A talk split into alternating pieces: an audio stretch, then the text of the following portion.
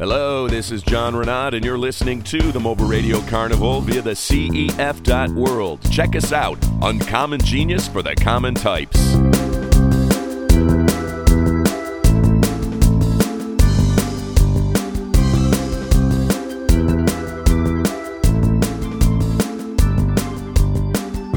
Hello, I'm Wily Bo Walker, and you're listening to the Mobile Radio Carnival. Damn, buddy, you are a quick study, my friend. I like it. I liked it too because it, it was good to see your your be able to see you because uh, we as we talked about, like I got to see your expression. I'm like going, damn, you know, I, I say, hey, why don't you write it down? And you're like, I don't need to do that, John. It's one freaking sentence. but glad yeah. to have you on, man. I'm excited. You are you are just uh, a tremendously talented blues guy. Um, and we're going to get some of your music into the podcast here soon. D- did you start off in blues? Um, no, no, obviously not.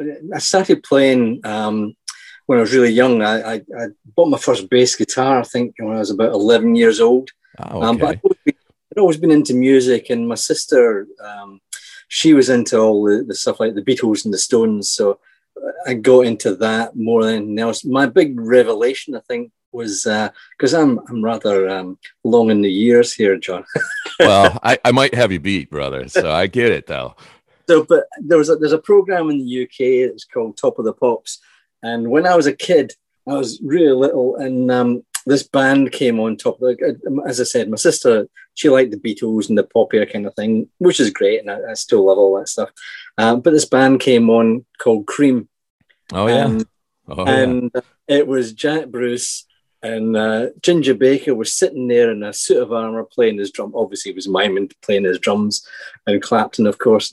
And uh, that, as a as a, a wee boy, effectively, I thought, wow, that is just something else. And I think yeah. they were playing I Feel Free, or it was, an early single anyway.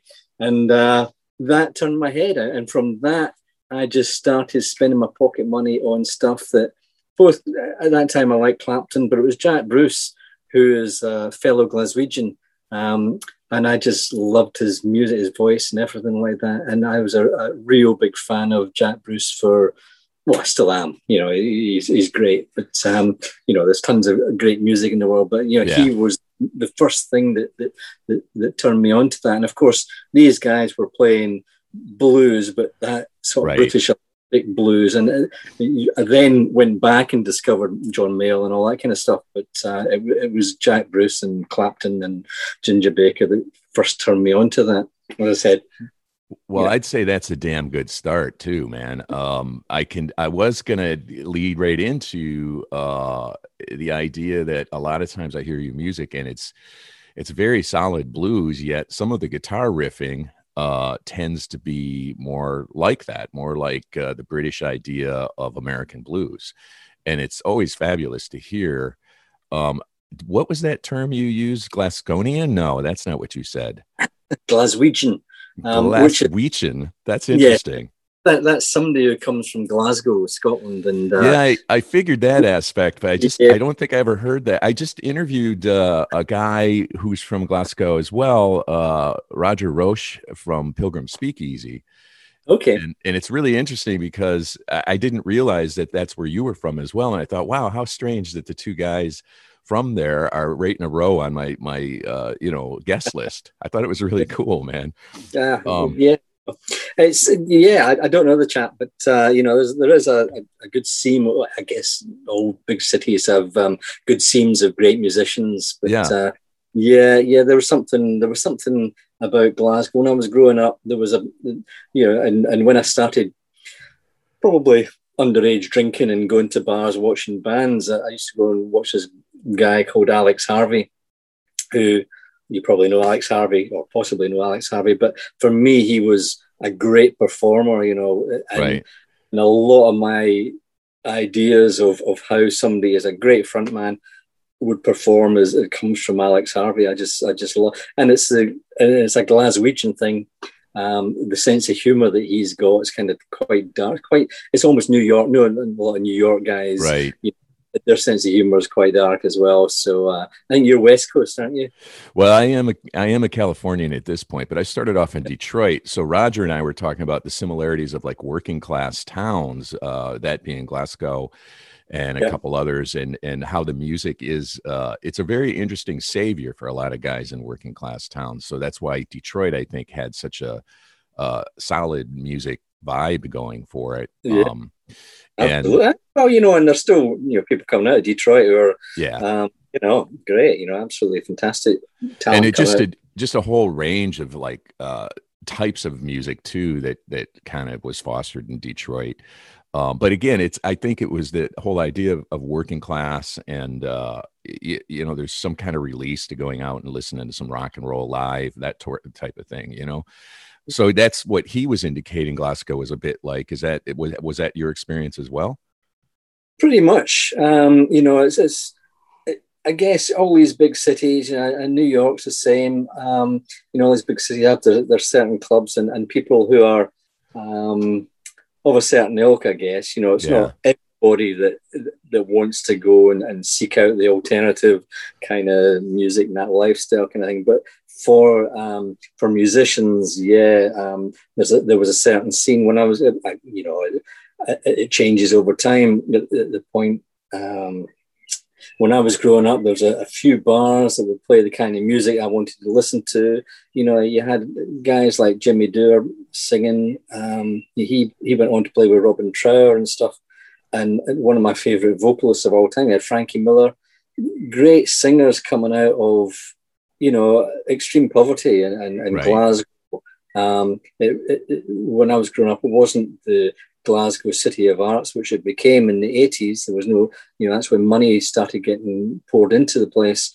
Uh, prior to that, it was it was run down. You know, it's kind yeah. of uh, you know tenements and and, and I guess what uh, in America you call that's not ghettos per se, but you know it's kind of run down housing. You know, cheaper housing for, for yeah. people. And, and that's, the same that happened to Detroit as well. It's uh, it's I think it's on recovery at this point, but uh, same thing is, is the working class strife and all of that, and then the the mm. neighborhoods went into ruin. And uh, uh, but again, I think Detroit actually now has a huge EDM scene, which isn't my bag, but it's my kids' bag. You know what I mean? Yeah. Um, so it, Detroit seems to keep keep up with music in in one way or another, which is cool. And then I, I again, it's just I think in in the case of Detroit, it's just a lot of working class people there, and it's a great release. You know um, for the vibe. But I wanted to, if we can do this, uh, put on uh, Walking with the Devil so that we yep. can hear a little bit of what you do so that we're not just talking about it. Sure. Fantastic. Okay. I'll do that right now.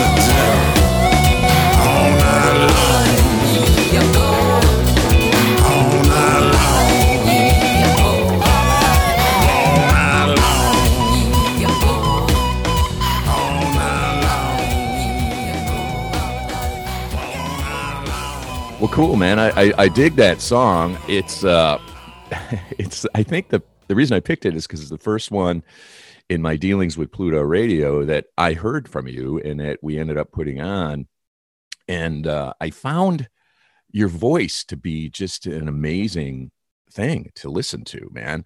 How how does a guy who you know even talking to you you don't sound like some raspy blues guy or anything like that how did you come is it just years of singing and that's what it naturally developed into It is. I've always had a throaty um, sort of vocal.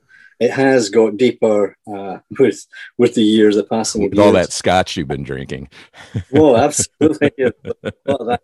Um, but what I'm trying to do with all these things is, is, is create something that's a slightly cinematic. My idea of the songs um, is carrying a, a cinematic story, and so I'm trying to be a bit of a storyteller, trying to give an ambience that I envisage in my head where that story is. Now, that story, um, effectively, it's not too dissimilar to um, your Robert Johnson type track, Right. you know, of the, and that's, it, you know, him meeting the devil at the crossroads. Um, you know, we all know there's no devil at the crossroads. The devil's within yourself, and that's that's really what that story is about. And it's of course it's about a killer, uh, and uh, you know there's a cinematic wee tale within that.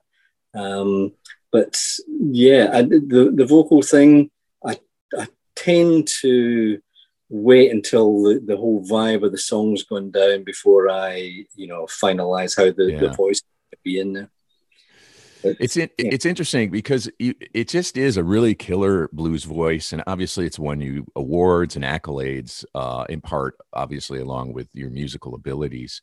Mm. I do think that you said something that struck a chord in the sense that not only are you like a blues uh, presenter, but you when you do put your songs together, it, it does seem like you play with uh, very defined blues themes in your lyrics. In, in other words, blues has been around so long, not to over intellectualize it because that'd be the worst thing to do with the blues. But you, a lot of the things um, that you sing about have, it- it's like you, when you write your lyrics, you tend to exploit what the idea of, in a good way, you exploit what the idea of the blues is. Um, do you mainly write the lyrics? Do you work with other songwriters? Yeah, the, the, no, no, the, the lyrics are my bag. and I'm, I'm totally into the words and the stories. Um, yeah, it, I'm nodding, if you like. As I said, I mentioned Robert Johnson. I'm nodding to those great songwriters um, with something like this song, uh, "Walking with the Devil." So I, I've got those blues idioms going in there, but hopefully taking just a different turn of events because you know I, I, it's not um, it's not about copying or, or, or I'm trying to do something that's Yeah, I didn't mean to imply that. You, you're, Yeah. you're as a kind of wordsmith, you just know there's a certain. It seems like naturally or innately you realize there's a certain language that's involved with the blues. Is all I'm trying to say. Sure, sure there is, and uh, you know, there's an audience that that will identify with that. But I'm trying to spread that a wee bit more. And as I said, you know, I've got this cinematic thing going on, and Yes. and uh, you know, a, a lot of the there's a lot of blues bands and, and great players and what have you um, who I feel are slightly let down with their lyrics, you know, because it, it's right. quite an easy thing for me to, you know, I, I, I'm, not, I'm not, you know, being negative about anybody because there's, there's millions of brilliant guys out there uh, uh, uh who, are, playing. It's just that for me, I'm taking perhaps a bit of um, a bit of what I've heard and hoping to put it into this melting pot of my life and right. my and and bring it out as, as something you know it's uh, intrinsically the blues but it's it's you know it's me it's intrinsically me too so yeah and, and i also don't mean to imply eh, that it's just stayed in some way where it's blues that's predictable because if you take a song like motel blues you certainly infuse it with uh, contemporary imagery and to use your language which i totally agree with your vibe is very cinematic you know the whole references to James Dean and and I mean there's a lot of contemporary language in use in your lyricism but it also seems to just have these these cool bits of what the blues is rooted in all along. That's what I find fascinating about it. Well I think you know I've been listening listening to that. I mean right. I listen to really everything and, and uh, you know there's there's so many great songwriters. And it's the it's the guys that have got the lyrics um, down, you know, the, the, the poets out there, that you know, those are the guys that make me sit up and think, wow, you know, I've never thought of it along, along those lines, or, or you've told a story that, that, that just really intrigues me. And, and um, you know, so, you know, on my path to find a t- tell a tale of that sort, um, you know, that's, that is um, what I'm looking at. You know, at the moment I'm listening to, it's not blues guys, Amigo the Devil, and, and people like that who are, right. writing who are writing great great lyrics, who have got stadiums singing along with the lyrics, and I think that's fantastic. You know, and these are dark lyrics. These are these are talking about death and and all what's all sorts right. of but and but just people identify with it, and it's kind of um, you know, and I think it is intrinsically him that comes across in his his stuff. You know, so um, yes, I, am very aware that I, I have to appeal to an audience. So, yes, perhaps there's blues. Um, I wouldn't say cliches are within there, but the, the blues ideas within my lyrics. But uh, hopefully, there's a, a bit more expansion in stories too. I find it to be the case. And again, I, hmm. I, didn't mean to imply in any way it's just like, you know, I got an old woman. I got an old woman. Yeah, I got an old woman. That's not the kind of thing. I'm just saying there are elements of that in the work that you do. Uh, you brought up an interesting point as well. So you have uh, a secondary or another project called the Mescal Canyon Troubadours as well, correct? I do. Well, yeah, um, it's, it's kind of. I was I was going to ask, does that give you a freedom to to kind of maybe play with something in a different formula? Is that why you have the two different? I, my overarch um, overarching story, if you like, is a thing called Welcome to Vaudeville, and over the past ten years, I've kind of developed this. So there are there are various things uh, which gives me the freedom not to be um, pigeonholed. So it, my I my little yeah. tag, my little tagline for Welcome to Vaudeville is there. There are eight million stories in Vaudeville. Vaudeville. This, these are a few of them. So it effectively gives me free license to to to tread down any path that I want. You know, musically, lyrically. Um, you know, because it, it's it's not just one guy telling a story from that point of view. So the, the Mescal Canyon Troubadours, um, it did gig for a while as a, as a, a little five-piece band, electric sort of funky soul thing, which fab. And, and from that, um, some of the sessions um, that I did once I once I've got a band together and we're, we're gigging, we do the festies and all of the festivals and that. Um, I like to take it into the studio and record what we've done. Right. While lay down some of the tracks that we've been working, and out of that, um, some of the backing came through, and I used that for the Tales of the Mescal Canyon Troubadours, which was the, the last um, the last release um, that came out. So yeah, you know, it's it does give me freedom. Um, i have got my own um, acoustic band full of you know resonators, double bass, and mandolins, and fiddles and all kind of stuff, which is yet another sort of more Americana type thing.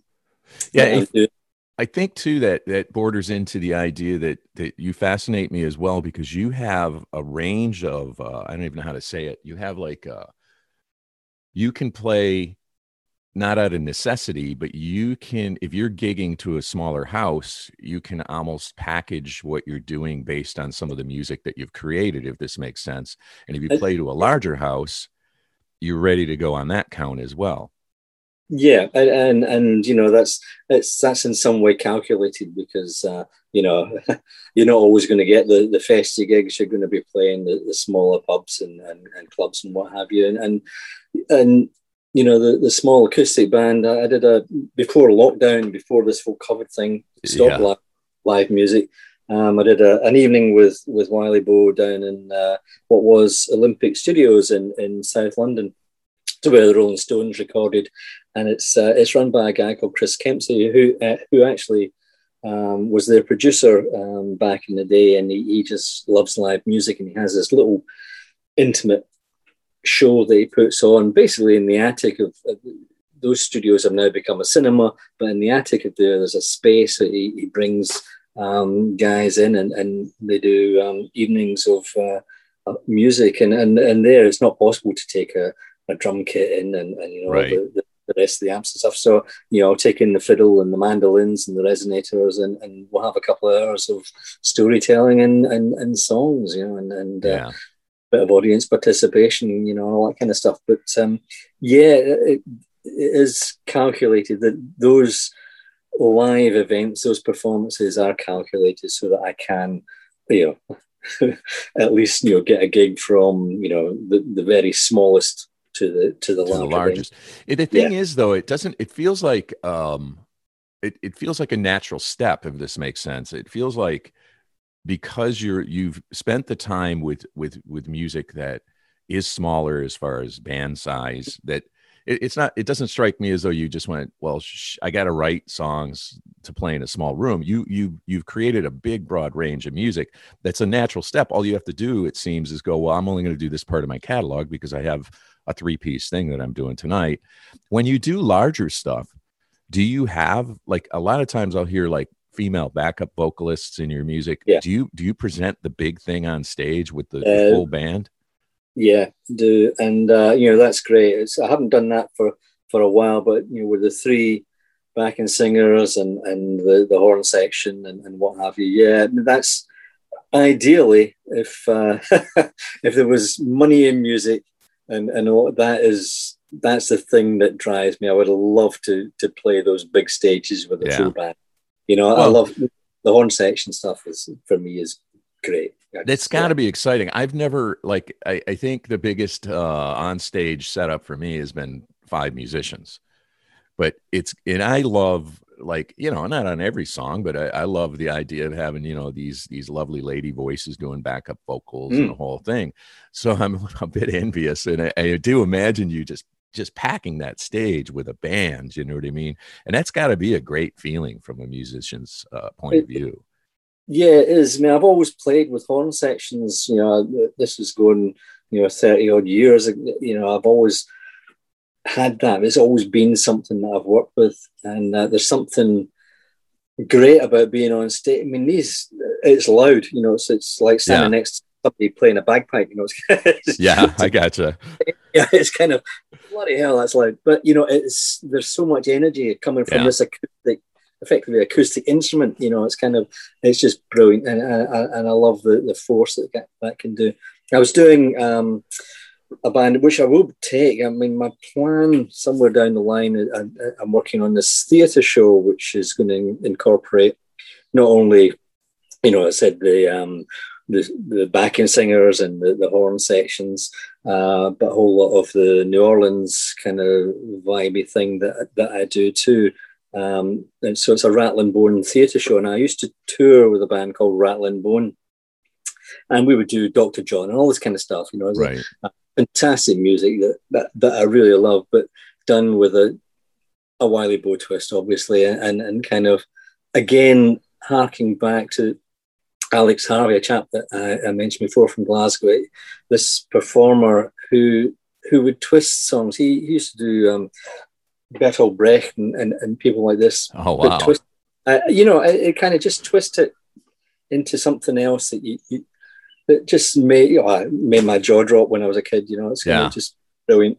Um, so my idea with this theatre show is is yeah, I can put on. I've got a, I know the the stage. I'm going to deck that. I've got people that are going to be doing the um, the stage props and what have you.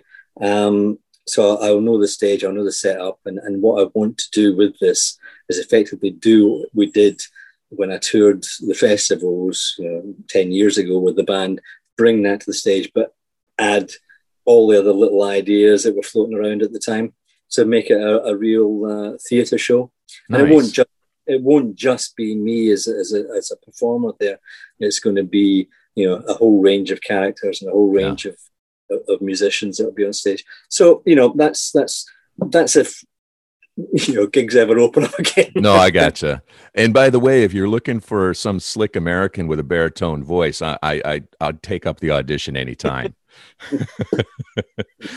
Yeah. do you do you consider it like you seem like a real down to earth character in re- in real life talking to you now, or a person that talking to you now? Do you consider that you fabricated kind of a persona that you step into as as Wily Bo Walker? Yeah, absolutely. When I go on stage, I'm a different person. It's just it's a weird transition. I, I think you, you go on stage. I mean, it's a different. It's a different thing. I yeah. I, I, I can't explain it. It's it's an odd thing. Well, I, I I hide behind the idea who I am on stage. Other people seem really natural of just being completely themselves on stage, and I guess that's what prompted the question. Is Mm. in a strange way, I think that you did build a uh, really interesting character who sings. I mean, it, it is you. It doesn't seem separate from you. Hmm. But that was that was what the impetus of the question was. And, and does that does that give you do you think you do that to create a, a safe space for you to be creative or do you like i hide behind it because i'm always a little shy and always feel like i'm not i'm not going to be good at this um so which what, what would your reasoning be if you had to analyze it? I, I've I'm a bit of a show. I've always been a show off, um, and I acknowledge that. And uh, you know, um, some of the people in the band will say, "Oh, for God's sake, Walker, just dial it back." When I go on stage, it's just a different thing. Um, nice I've been performing. I mean, I remember performing before school. I was probably about four, year, four or five years old. I remember singing. What was that? King of the Road. oh I yeah was four, four years old, doing it at some church fest, uh, church um, concert thing, uh, singing this thing like some precocious um, Yeah. Jimmy Osmond type character, you know. So that's where I came from, and and it hasn't got any better. it hasn't. Tra- but you know trailer for sale or rent baby. That's it, yeah. you know the whole deal. That's that's so fascinating that uh we all come from different places with it. And really i guess when you go and see a show you don't you're not going to know what what what that is with that person. But yeah it's cool because you really seem to have created this at least this place where this guy's bigger than life and especially uh largely i would say because of the way that you vocalize it is it's a big voice that you unleash I want it to be entertaining. Uh, the thing uh, I think, you know, there's a there's a recording artist and there's a performing artist. Really, aren't there? There's two separate characters, aren't there? And uh, you know, I, I try to um, encompass, or I try and wear both of those hats. Um, you know, the recording thing's a big thing. I mean, from the past year for me, it's it's kept me alive. You know, I've got my studio here and, and what have you, and I've been working with with you know people from all, all over. Um, and the performing, you know, it's it's, it's just another. It's it's an extension um, to what you do, and it's kind of how how well can you do both of those things? And then, you know, each, you're learning. I mean, it's a, it's a constant learning, um, you know, thing curve. Um, every time I go and see a band, I think, oh, that was fantastic. I love Yeah. the way they did that, you know, and, and maybe I'll maybe I'll pinch a bit of that or incorporate kind of that in my show or Yeah. kind of it's it's a non-stop. It's like listen to a record. You think, wow, how did they do that? Or that sounds so cool. So it is. It's just this learning experience and and just I don't know, merging it all into into these these characters. Yes, um, the Wily Bo thing on stage is is is different, and it's kind of um, you know I, I, do what I do, and and hopefully it's entertaining to to the people who get it or or dig it or, or what have you. Well, I also I guess part of where my thinking came from on that too is um, if you see if I look at your promotional materials, it seems like you've taken some time to figure out what makes that persona comfortable. And and he's a bit flashy i would say which is cool in my mind. Yeah. Um yeah. and it, your presentation's very cool. It's not shoegaze it's kind of it is in your face it's slapping you around the face a wee bit yeah but it's not overkill. I don't find it to be overkill at all. I find it when i uh i think at pluto we use a couple different like promotional shots of you when we add your vibe into the stream and i i think the one with the kind of groomed mustache yeah. is the one that i personally go that that dude just looks like the coolest dude on the planet. Now you know what i mean? So it's like that's what gave me the idea the persona because the other one uh, i think is just a shot of you playing guitar. Yeah. So it's a little less uh, like of a presentation of like this is what the music's about. Um, sure yeah, the the um the the dude with the guitar with the, the kind of the, the dark filter yeah. on it, you know, that that that does kind of sum up, I think, um, the whole Voodooville vibe, and and right. you know, I, I, was hoping that that um, those that photo session would do that. Um, the other the other one, you know, the, the got oodles of, of live shots. It was just uh, there's some chap. I think I was playing some festival over in Skegness, and, and uh, which is kind of a, a bluesy rock British festival uh, that's on earlier in the year. And um, some guy just caught me on stage and, and sent me yeah. the photo. And, and I, I, yeah, that's pretty good. You know, it's a great shot, man yeah, you know, and it kind of, and I, I, try and credit the photographer every time I, I, I use it. That's easier said than done, but you know, I, I try and credit the, the, photographers and what have you. But yeah, good shots and and yeah, um, as I said, the the the the, darker shot, the the more filtered shot that uh, you're talking about, I think does sum up the the, the vibe of this whole Voodooville yeah. art. They're both cool, and they both made the same point to me of like like this guy is this guy, meaning I don't know if it's a persona, I don't know if it's the real dude. But obviously, we've discussed that. Hey, I don't want to be neglectful. I'm going to throw on uh, Killers on the Run. Great.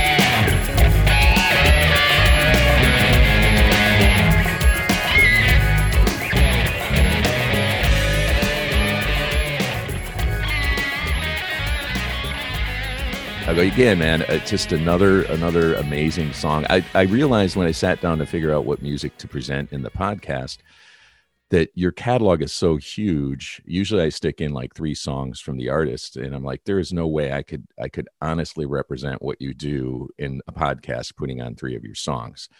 Uh, so maybe one day I'll advance it to like a five hour show and we could begin to touch ah. upon that. great, great stuff. You had talked briefly about being in the recording studio. Are you a tyrant in the recording studio or are you liberal with nope. is it does the does it set down fast for you or is it a painful experience? It's it's not a painful experience. It's it's my home and uh, I, I thoroughly enjoy working in the studio.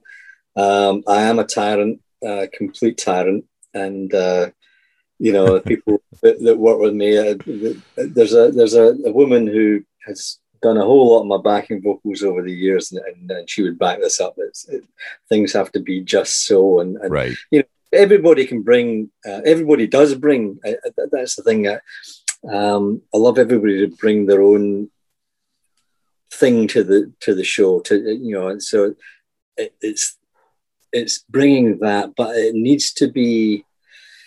When I get to mix and produce, I'm very, I'm lethal with the the cutting. You know, I get it. No, I understand. Yeah, and people can say, "Where's that little bit?" I really like them. Sorry, that it just didn't work. You know, yeah. whatever.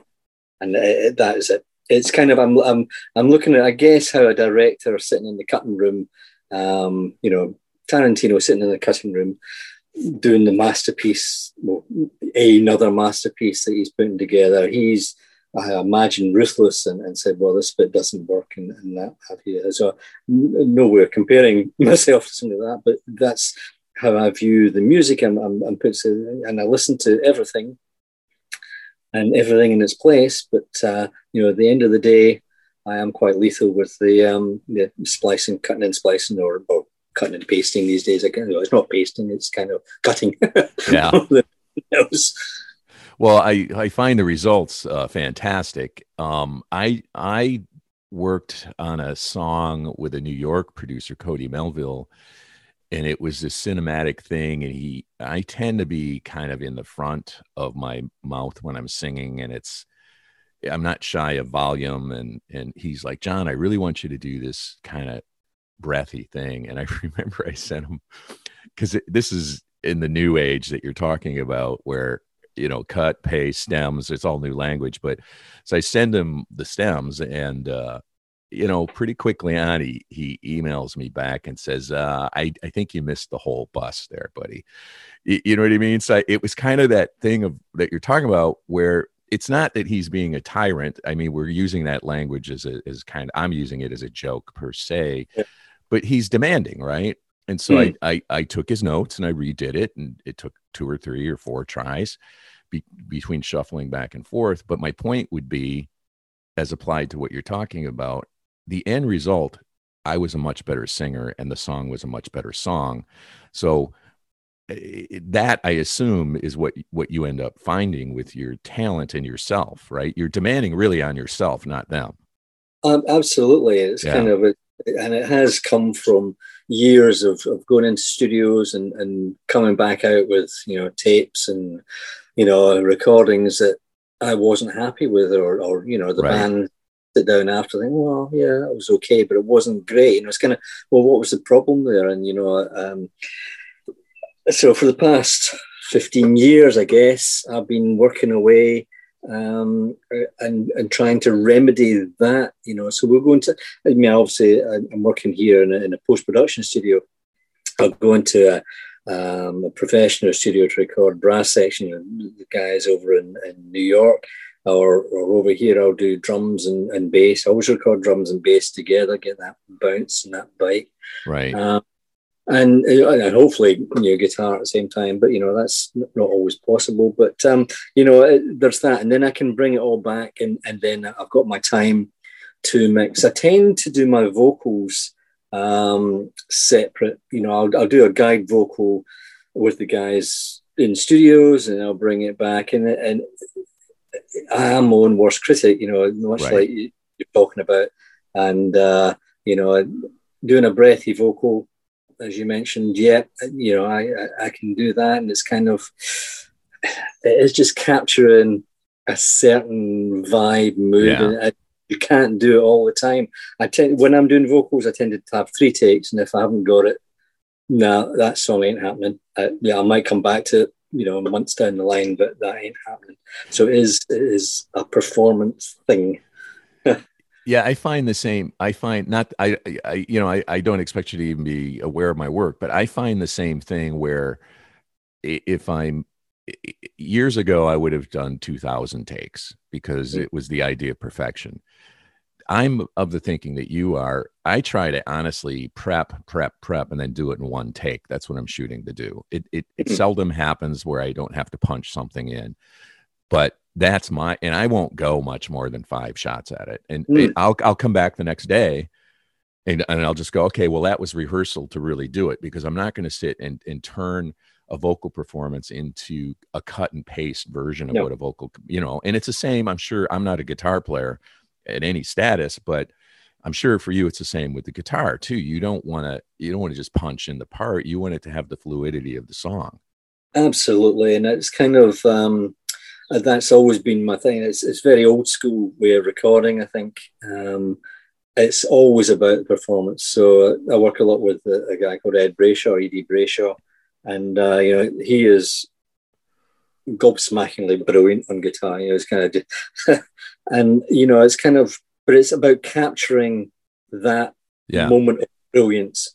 To me, that's what music always was about. It was kind of, and that's what recording was about. You know, the Miles Davis. You know, you're not going to. Oh, can you just do those two bars again? You know, it's kind of. It's not done like that. It was. That's your performance. You know, it's kind of. Uh, I- Yeah. and and you know, for me, I'll do as you're saying. You know, the, the first tape probably gets for me on a, on a vocal ninety percent of it, and Yeah. if you know, and uh, then it's possibly just a couple of tuning little bits or you know little phrases. I don't go back because it, it's not it's not what I want to portray. It's not Yeah.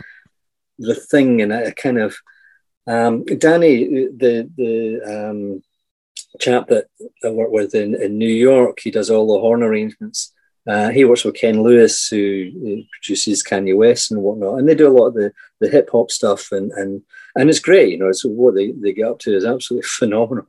I don't know how these guys can can do this kind of thing, but uh, they kind of work stuff up from two bars at a time. You know, so it's Right. just kind of, and it, that's that's not me. I, I, it, I it's fine if you're coming from it from that that thing. I come from you know way back in the '60s when bands were just they were stuck in front of a four track recorder and that Yeah. you record it and that's it. You know, it's kind of um, and to me that's what I know. It's kind of it is just capturing these the guys that I work with their performances and and, and doing the best I can um, to give you know to give it the best light. You know, so yeah, I, the two bar thing. You know, I.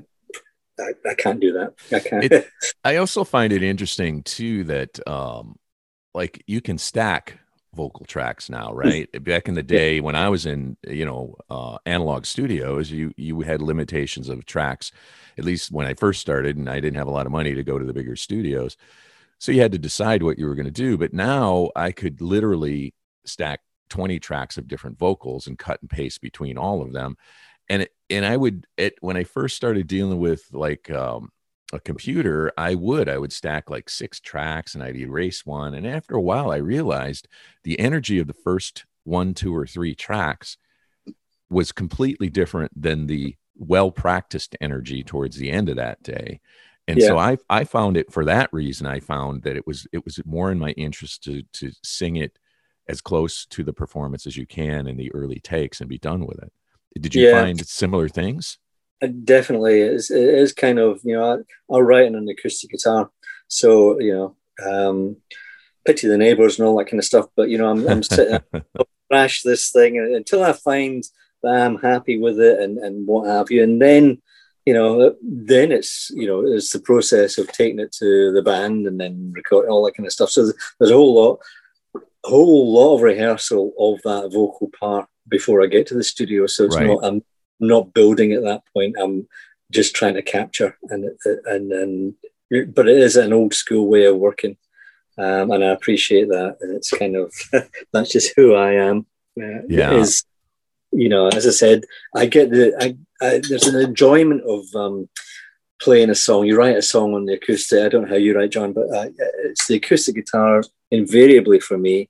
And uh, you know, I'll take that, and uh, I perhaps write more lyrics when I'm out walking dog and all that kind of stuff. But Right. the, the basics comes from thrashing that acoustic and singing at the top of my voice and, and annoying the neighbors. You know. yeah i'm good at annoying mine as well so um it's interesting too we i think uh off mic we talked briefly about different versions of songs and this is an interesting thing that that i wouldn't have thought about so many years ago because i wouldn't have been able to create different versions of my songs uh, due to finance or whatever but i almost look at it now where every song is just that, which kind of stitches into what we're talking about. It's that performance that week or so, whatever time I took to work on that song. It doesn't mean that that's the way that song has to sound the next time I do it. Do you feel the same way about it?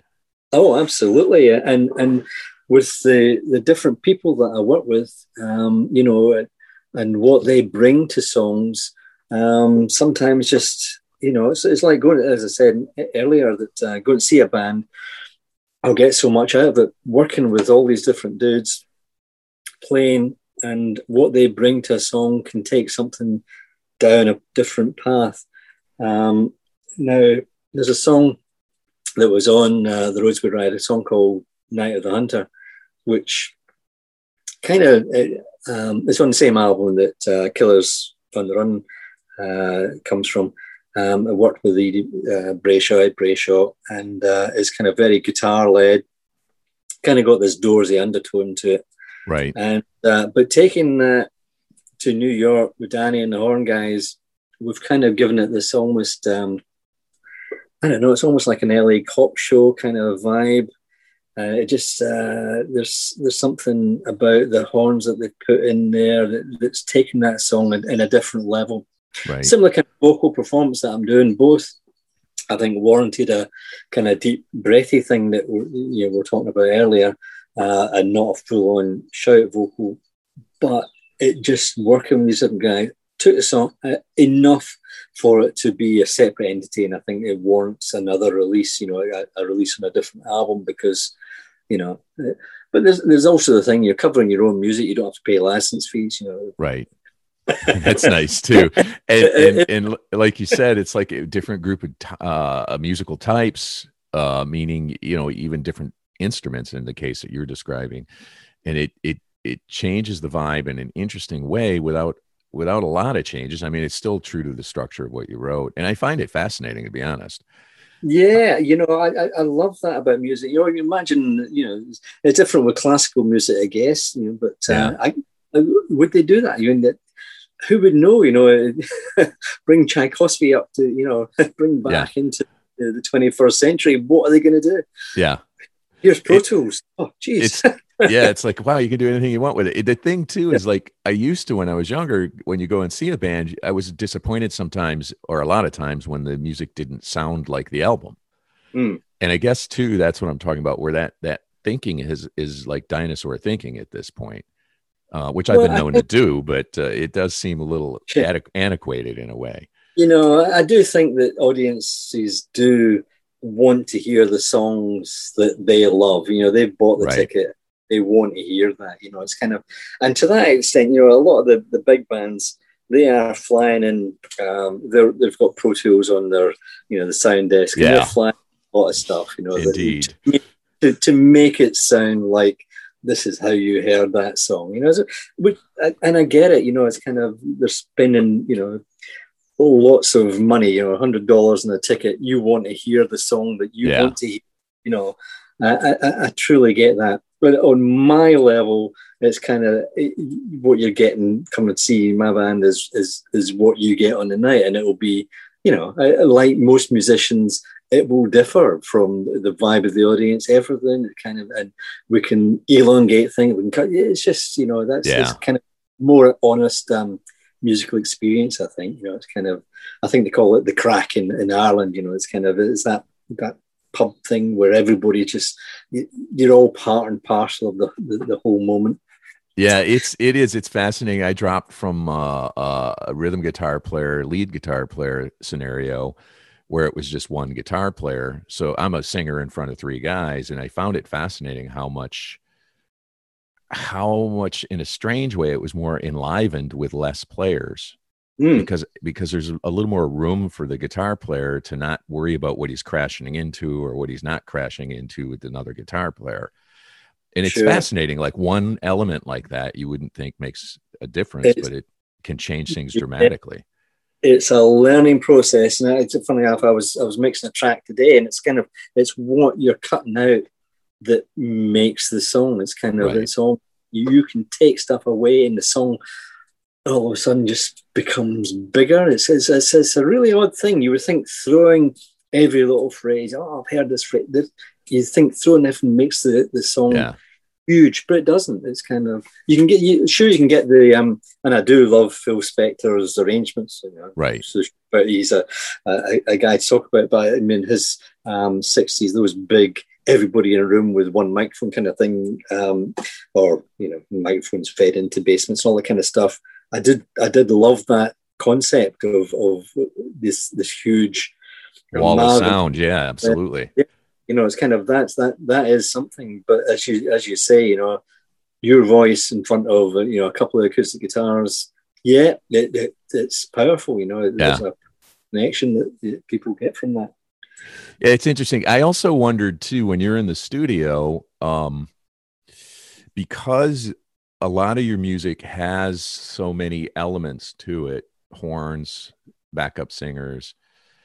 Does that, do you feel sometimes like you have to you have to orchestrate those parts pretty tightly to make them work as the hmm. arranger mm. producer and then you might have an open place to play like say when you're playing your guitar is it, does that sometimes make you feel a little less free when you're doing like you understand what i'm asking where you have to make sure everything's stitched tight to make With, it to make it work yeah i think um yeah definitely with the horns and the backing singers yeah. fortunately you know danny is uh, just comes across with these amazing horn arrangements. We did a, a big band album, uh, just an aside to your question there. Right. We did a big album uh, eight, nine years ago.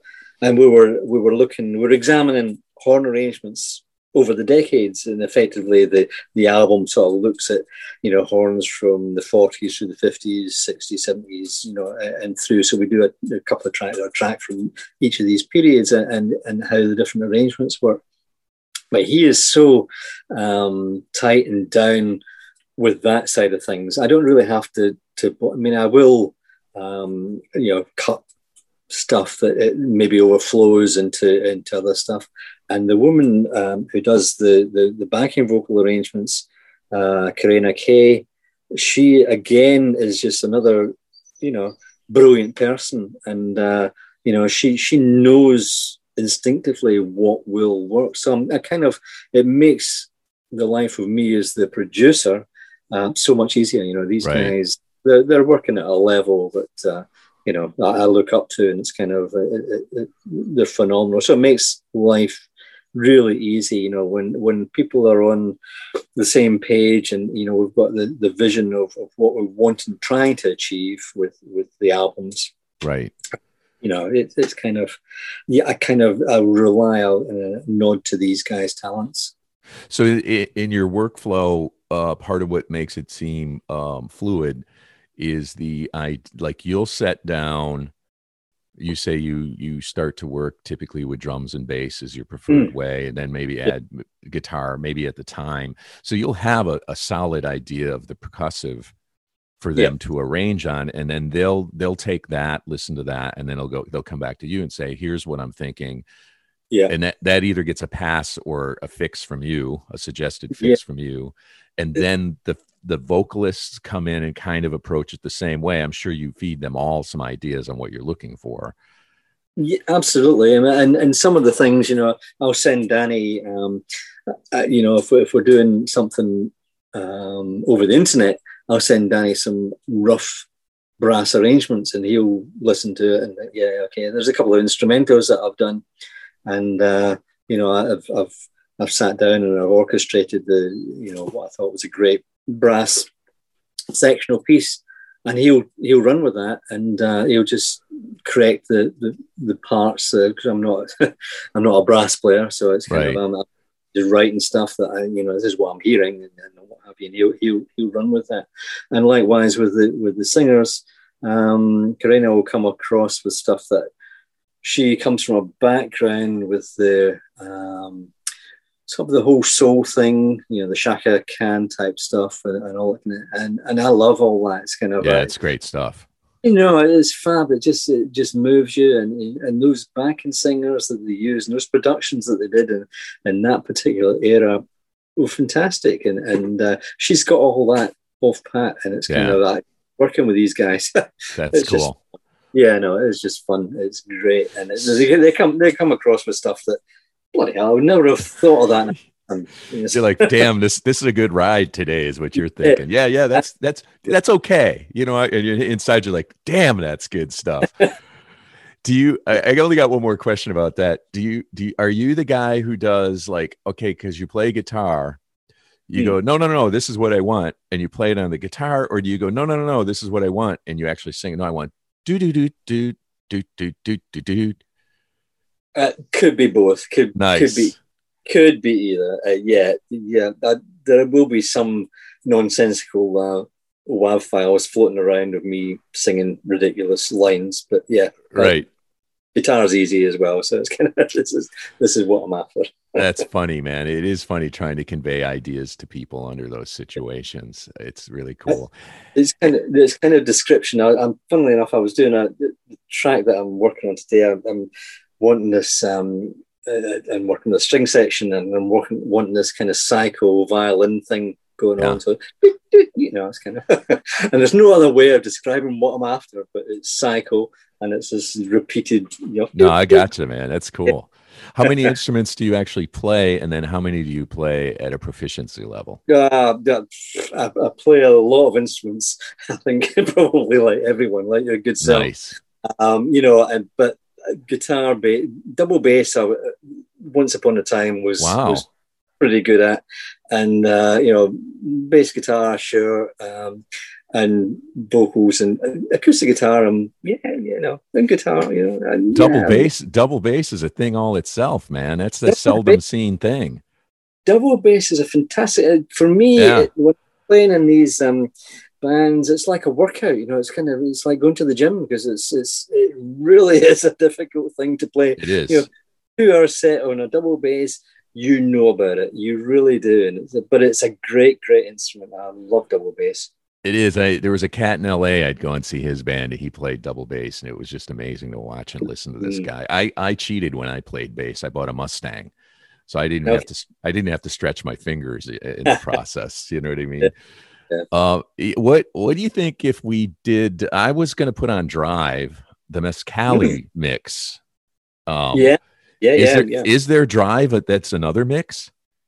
There is. There's the the uh, the, the blacktop mix, which is the the horn section version. Ah, interesting. So this this is the more surfing, and I'd really like this version actually um yeah uh, with that kind of surfing guitar thing that, yeah it's pretty freaking cool man yeah I, I, like this and it, it kind of as i was uh mixing this like yeah yeah i really i know listen to you know kind of you don't listen to your own stuff um you know nine times out of ten but that song i will listen to because it makes me feel yeah. happy well i'm going to put that on right now and then we'll be back to talk a bit more